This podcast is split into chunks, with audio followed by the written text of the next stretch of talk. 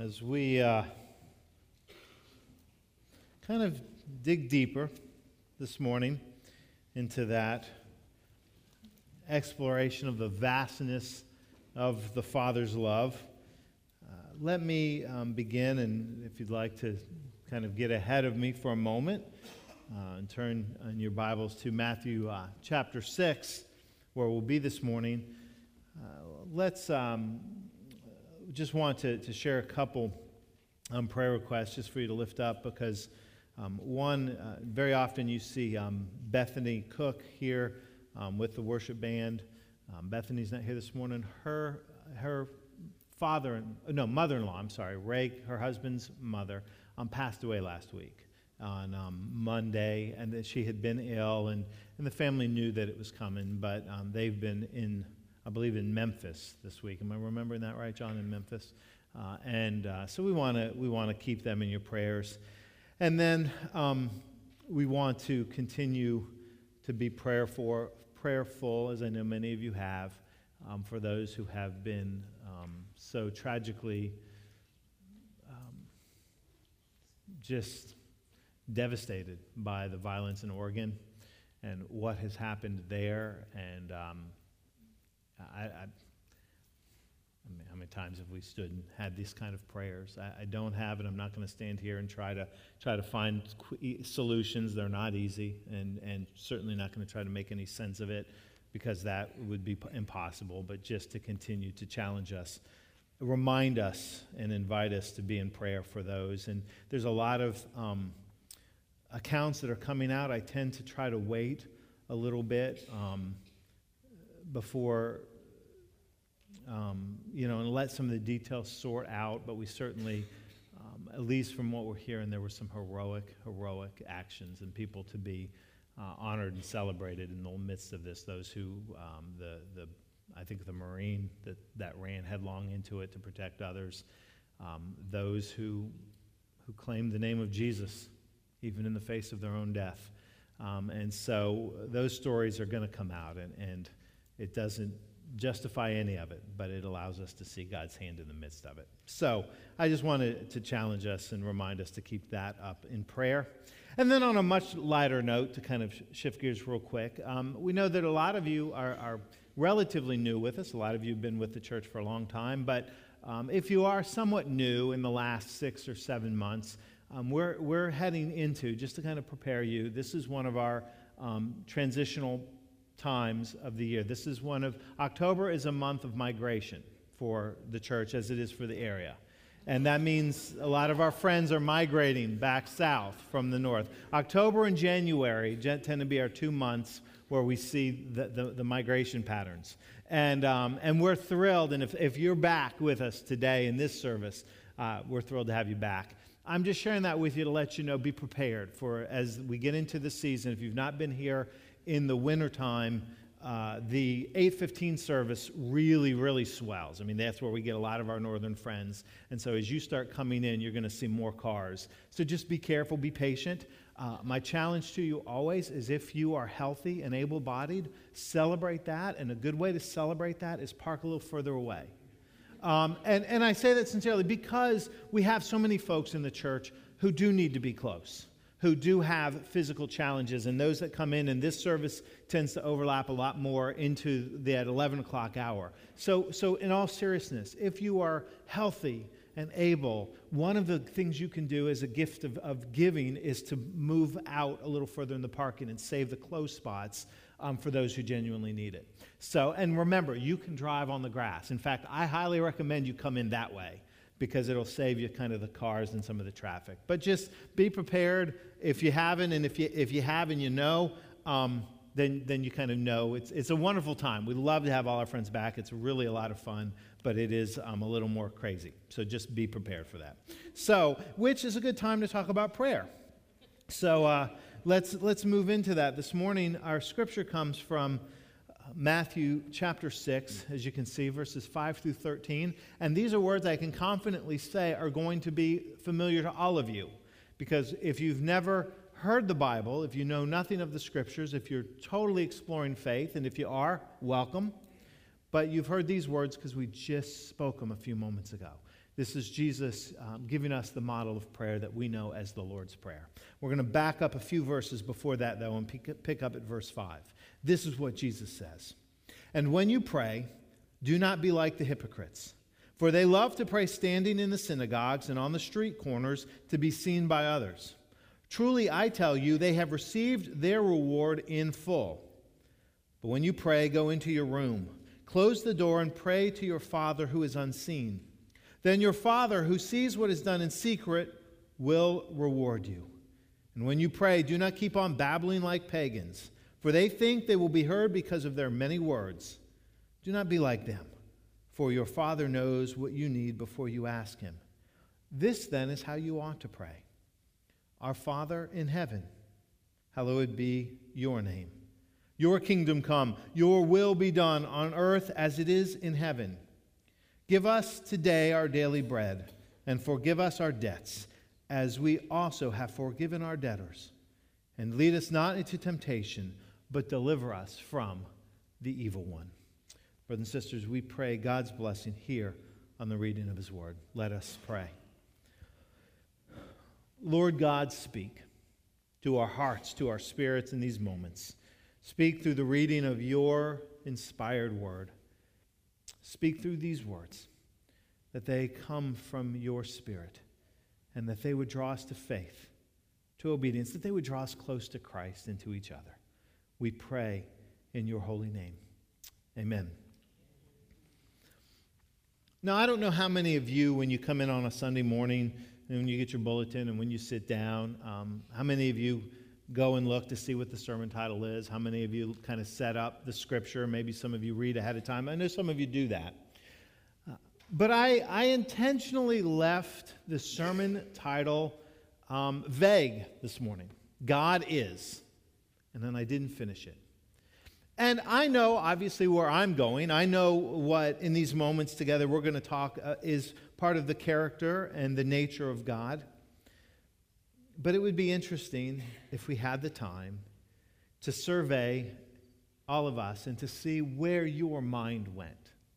I left that kind of vague because I wanted to allow you to just have a moment where you're, um, you, you kind of finish the sentence yourself God is. Because that would be fun to see all the ways that we would describe God. I, I'm going to assume that, that for most of us, if not all of us, it'd be very positive and affirming attributes of God. If, if, if you had the fill in the blank and you filled it in, that it would be things like um, God is love. That's where a lot of us go because we, we've heard that Bible verse God is love. Uh, maybe God is faithful. Or if you've been in churches with the, the responsive tradition, God is good. All the time. That's right. All the time, God is good. Um, God is Redeemer. God is gracious. God is loving. I mean, there's, there's no shortage of the ways, the, the faithful, appropriate ways that we can finish that sentence. And the reason is because the scriptures, the narrative, the, the body of, of the, the Old and New Testament have so many ways in which men and women who encountered God would describe God. Many ways that they came to understand the, their relationship with God. God as creator. God as deliverer. Remember, Moses and the people of Israel would have understood God as deliverer, God as provider, God as judge, God as um, guide and strength and peace and hope. I mean, there's just thousands upon thousands of ways that we can describe who God is. But I would imagine that, at least in somebody's fill in the blank in here, we would have encountered this God is Father. That, that at least a few of us would have went to that descriptive understanding of God because especially if you've grown up in the church or been in the church for a lot of years, it's a very common way in which we refer to God, that we pray to God, that we address God, God as Father. But what is really interesting and what surprised me, I didn't know this, is that God being described as Father is actually very rare in the Old Testament. And the 39 books that make up two thirds of our Bible, it's really quite rare for God to be described as Father. In fact, some scholars think it's as infrequent as about 15 times in the entire Old Testament. That really surprised me. I see some faces. I, I, wouldn't have thought that. Now, there's discrepancy among scholars because remember, they're translating out of Hebrew, and languages don't always translate as easy. So you may find different numbers. But the point is, it's not a lot. God is not often referred to as Father in the Old Testament or described in that kind of a relationship. And the reason that surprises us is because many of us are more familiar and more um, often hear the, God referred to that in the New Testament. In fact, 15 times in the Old Testament, roughly, God's referred to as Father. But when you turn to Matthew, and you turn to Mark, and you turn to Luke, and then you include John, we know that at least over 60 times God Jesus refers to God as Father, three or four times in just this passage alone. In fact, some scholars believe, again because of translation difficulties, that in the, the Gospel of John, it's probably over a hundred times that, God, that Jesus refers to God as Father. And, and the truth is that would continue into the epistles as, as Paul in his letters refers to God often as Father, and, and so do others. It, it becomes this very common and familiar way to understand God. But it's also difficult in some ways. In fact, when I was in seminary, uh, referring to God as Father somewhat fell out of favor. Um, it, was, it was not understood to be a, the best way to refer to God because there are some pitfalls of that. It, it tends to make us think of God in a male or a masculine sense, which is not our understanding of God. He's not male, he's not female. And it can bring some baggage with it because I know, and I've said before, that, that we understand that not everybody in here has a positive experience with a father or your father. And so there can be some baggage attached to the word. And so there was this kind of push in some theological circles to kind of abandon that. Let's not use that kind of language because it has some danger to it. But, but I think that's swinging the pendulum way too far. In fact, one of the discussions came up in a theology class. It was actually a year before I took it, but it, the story circulated among the divinity school when I was there. And one um, student, one young lady, kind of respectfully challenged the professor, this theology professor, and said, Why do you refer to God as Father? And he looked at her and very respectfully said, Young lady, Jesus referred to God as Father. I'm going to refer to God as Father. And while it's simple, I think it's very powerful and very poignant. Jesus referred to God often and frequently as Father. And I think we do a disservice to our understanding of the special nature and the relationship we have with God when we abandon that. We've got to name the challenge it has for some people, but we don't want to abandon it. Because when Jesus brings that in to our understanding. When Jesus brings that into his ministry, he does something radically different with that word. He alters drastically the way that the people of, of the Jewish people had understood what it meant to have God as a father. You see, in, in, the Old Testament, that understanding was, was a description of the cosmic God, the creator of all things, the God who spoke and we came into being, the one who put the wheels of creation into motion. So it was this kind of cosmic, distant God that was our Father, the one who was responsible for our very being. That's who they spoke of as Father. So it wasn't a personal kind of relationship, it was, it was a distant reality. But when Jesus introduces God as Father, he does something that got him in trouble because he introduces God not as a cosmic and a distant reality, but as up close, real, and a personal presence. He introduces this understanding of God who is as real to us as our mother or our father on this earth. In fact, the word he uses that is translated out of the Greek is pater. That's father, pater. And it is probably the translation of the word, the, the Aramaic word Abba which I've talked about before, which literally means daddy. It literally would be, in fact, scholars say that very often it could have been the very first word a child would speak Abba, Daddy. And I would tend to believe that, except we know better. And we know that kids never speak daddy as their first word. It always is mommy first, and then it's daddy. And so it would have been the second word that a child might have spoke. And no, I'm not bitter about that. but I was told this morning, I don't remember that Cassie actually spoke daddy first. So maybe I'm misremembering the narrative. But, um, but it was a real personal connection. It was a deeply close experience of who this God is. And so Jesus wants us to understand God's relationship to us differently. And so I find it powerful and incredibly significant that here in Matthew 6, when Jesus gives to his disciples and gives to us a model for prayer, when he begins that prayer, of all the ways he could introduce the object of our prayer, the direction of our prayer, uh, powerful Lord, mighty God, creator and sustainer, all the ways that he could have introduced God into the prayer, he begins with these two words Our Father, our Pater, our Daddy.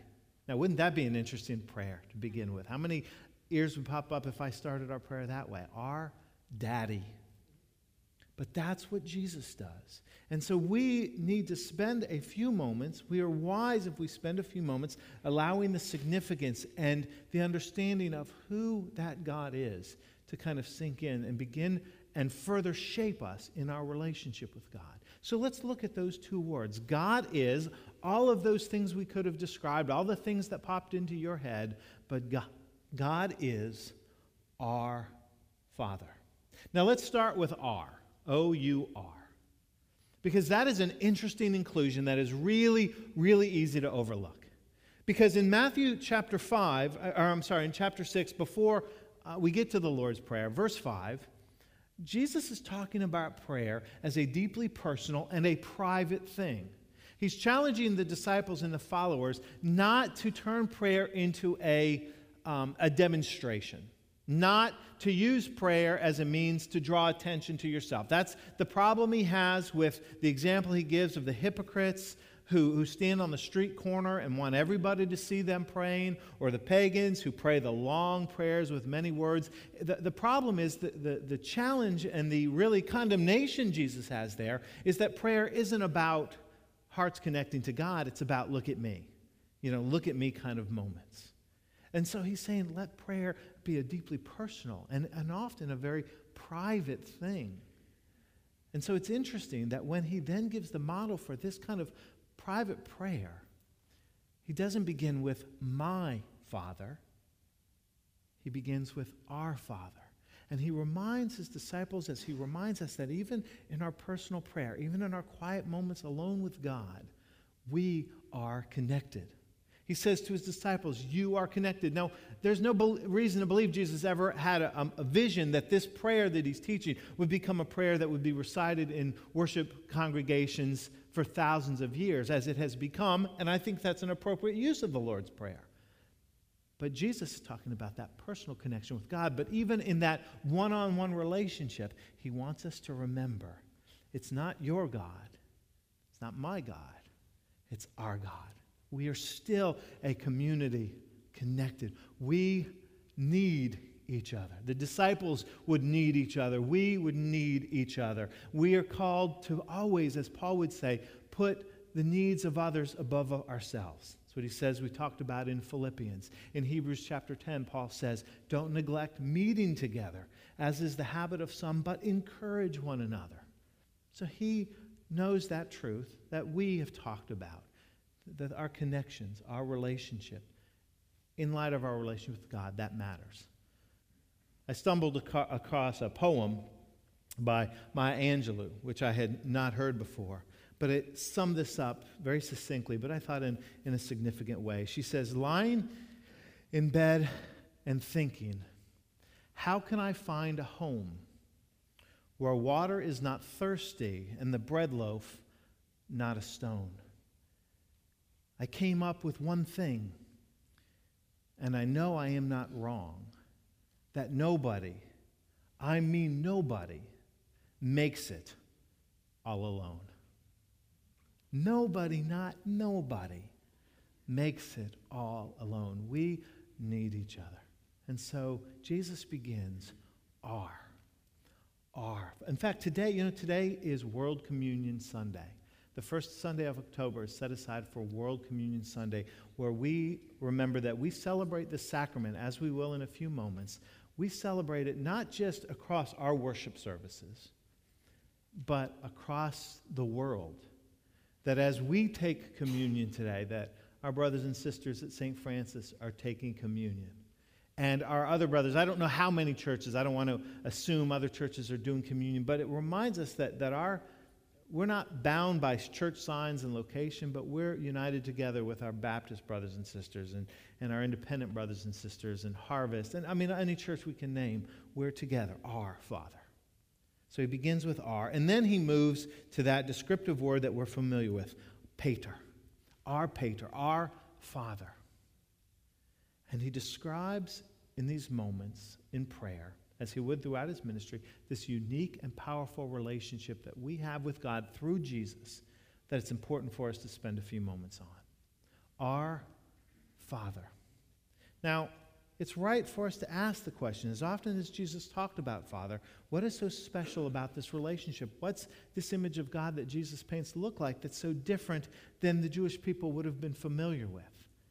And so Jesus gives us a picture of what that Father looks like. Jesus gives us a, a, story to wrap our minds around so that we can understand the character and the nature of the Father who we're called to have a relationship with. And that story is probably familiar to most of you. In fact, it's found in Luke chapter 15, and it's called the parable of the prodigal son. Now, we think about that in terms of the son because he becomes the object of the title. In fact, if I was titling the story, I would call it the story of the spoiled brat because that's what it is.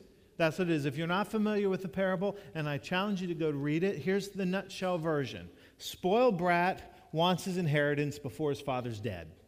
That's what he wants. He wants his money, but he doesn't want to wait for dad to die for him to get it. So he says to dad, fork it over. And in, a, in a, an act of, of love and accommodation that I cannot fathom, dad gives him the money. Wouldn't happen in my household, thank you very much. Wouldn't go very far with it either.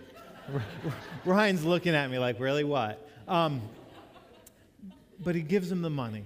And Junior basically goes and lives every way possible to be as far away from the values and the, the model that, was, that he was raised in.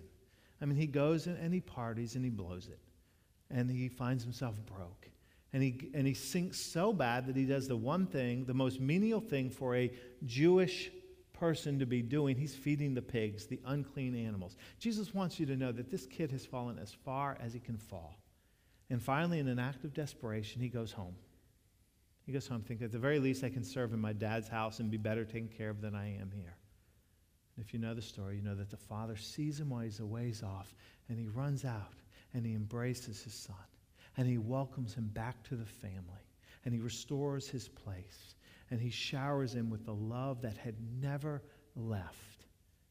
And the boy is home. George Buttrick said that there is no story that encompasses the gospel more powerfully than the story of the prodigal son, not just for the father, but for the son and for the brother as well. But see, the thing is, the story is not really about the son. This is why I think we've mistitled it. It's really about the father. It's about the Father and the kind of love the Father has for his Son. And Jesus tells that story because he wants that story in our minds. He wants us reflecting on that story every time we pray, our Father because it describes so powerfully the character of the Father that we're invited into a relationship with. So here's what we say when we say God is our Father. First, we say this God is an inviting Father. God is an inviting Father. Prayer reminds us there is not a moment in your life, not in a moment in your experiences, when you are not welcome into the presence of God. God's door never shuts on us.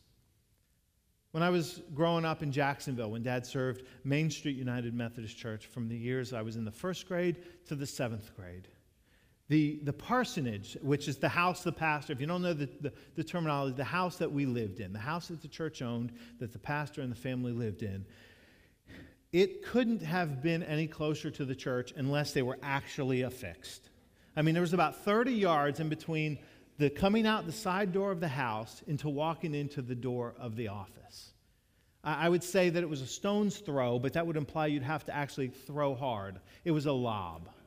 And, and between the house and the church was the church parking lot. Well, in the parking lot, it was the driveway to the parking lot that was in the back. And so, what that meant is that even when dad was at work, he was a 30 second walk away. And here's what I remember I remember in my mind and in my experience and in my memory, his door was always open.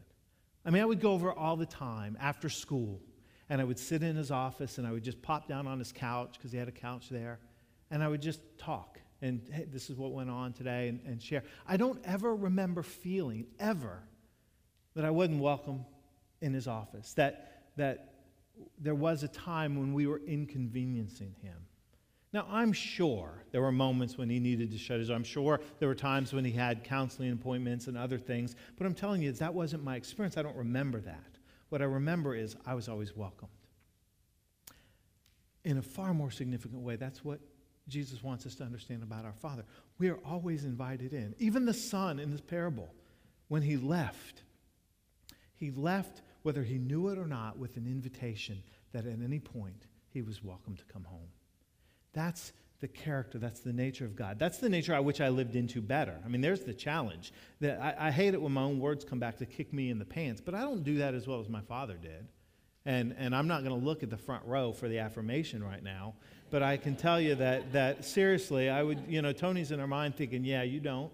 Um, because I don't, because sometimes I communicate now, I'm busy. In fact, I, I hate the way the Lord does this to me. I absolutely hate it, but I need it a couple days ago, sitting in my chair, working on something, maybe the sermon. Ryan came in, he's watching TV, and he's like, Dad, did you see that? And my first response was, No, Ryan, I'm working. Working. And you know what I said? I said, Right now, this is more important. Don't bother me. I know that's what I said. I, that's not the words I used, but that's what I communicated. So here's the, the joint challenge is to recognize the nature of the Father and to be more like that, which most of us, I fall short of. But God doesn't. God doesn't fall short. There's not a point ever when God's going to look at us and say, ah, now's not a good time. He invites us. So God is an inviting Father. Here's the second truth God's a waiting Father. And not just waiting, anxiously waiting. I mean, you know the way you are as a kid the night you go to sleep before Christmas morning? You're waiting, but you just can't wait. I mean, you're going crazy for the morning to come. Well, we know that's the nature of God as our Father. He's waiting for us, but it's a just a desperate longing for us. And we know this because this parable tells us that when the father saw the son a long way off, the son never made it home initially. Remember that. He didn't have his reunion with his father in the house. He didn't even probably have it on church on, on the, the, the family property. It says the father saw him a ways off and he ran to meet him. Now, how does a father see his son a long way off? He's looking for him. Every day, he's looking for him. He's desperate to see the, the, the silhouette of his boy coming home. He's waiting, hoping, praying, ready for his son to come home. That's God. He's, we wander away. We go our own path, and God waits longingly for us to return so that he can embrace us. The Father who runs, and we don't catch the power of that because we're not familiar with the culture, but in the day of Jesus, a father didn't run, it was beneath him, it was unbecoming. God didn't care. The Father, he waits to receive us. So, God, as an infi- inviting Father, God is a waiting Father, and brothers and sisters, hear this God is a forgiving Father. He is a forgiving father. The young man comes home, and all he wants to do is be a servant, just have his basic needs met. And what does the father do? He restores him. A robe on his back, a ring on his finger, kill the fatted calf. Have a feast, an honor, of my boy. In fact, was said, Who was the one person that was disappointed to see the, the boy come home? The fatted calf. But everybody else was excited. Everybody else was excited. Sorry, that was just right off the top. Um, but he welcomes him home. He does not hold his transgressions, he does not hold his sin, he does not hold his mistakes against him.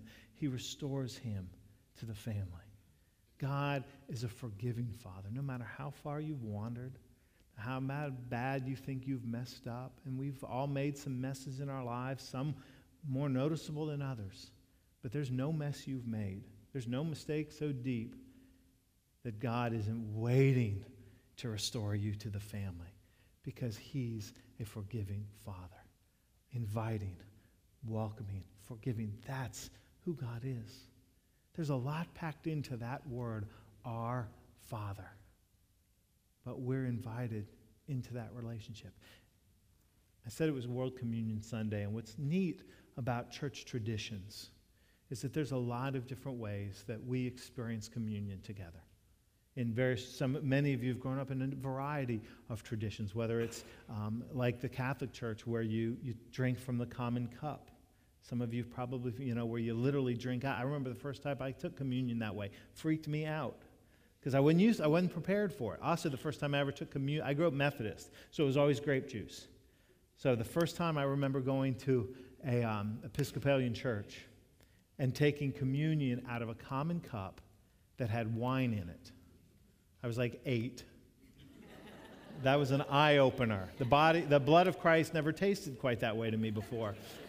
But there's a variety of ways. Some in some churches where you come and kneel at the altar, and then even here in this service by intinction. In some service we pass it around the, the, the, the seats depending on the season. The point is, there's a lot of ways we receive and we respond to God's invitation. But I want to tell you one thing I absolutely love about the way that we do communion is that you come. You come, if you're able. Not everybody can come. And, and I understand there's sometimes physical uh, realities that, that don't make that possible. But if we are able, whether it be physically or spiritually, we come. We respond physically with our bodies to an invitation that Jesus gives to the table and to the relationship through him to our daddy. Heavenly Father. That's what Christ calls us to. I know not everybody has a great experience of an earthly father. Not everybody has the greatest and most favorable impression when they hear the word dad. this no matter what those experiences may be, you have a pater. You have an Abba. You have a daddy in heaven who loves you and loves me more than we can begin to understand, who invites us, who waits for us, and when we come, who welcomes us.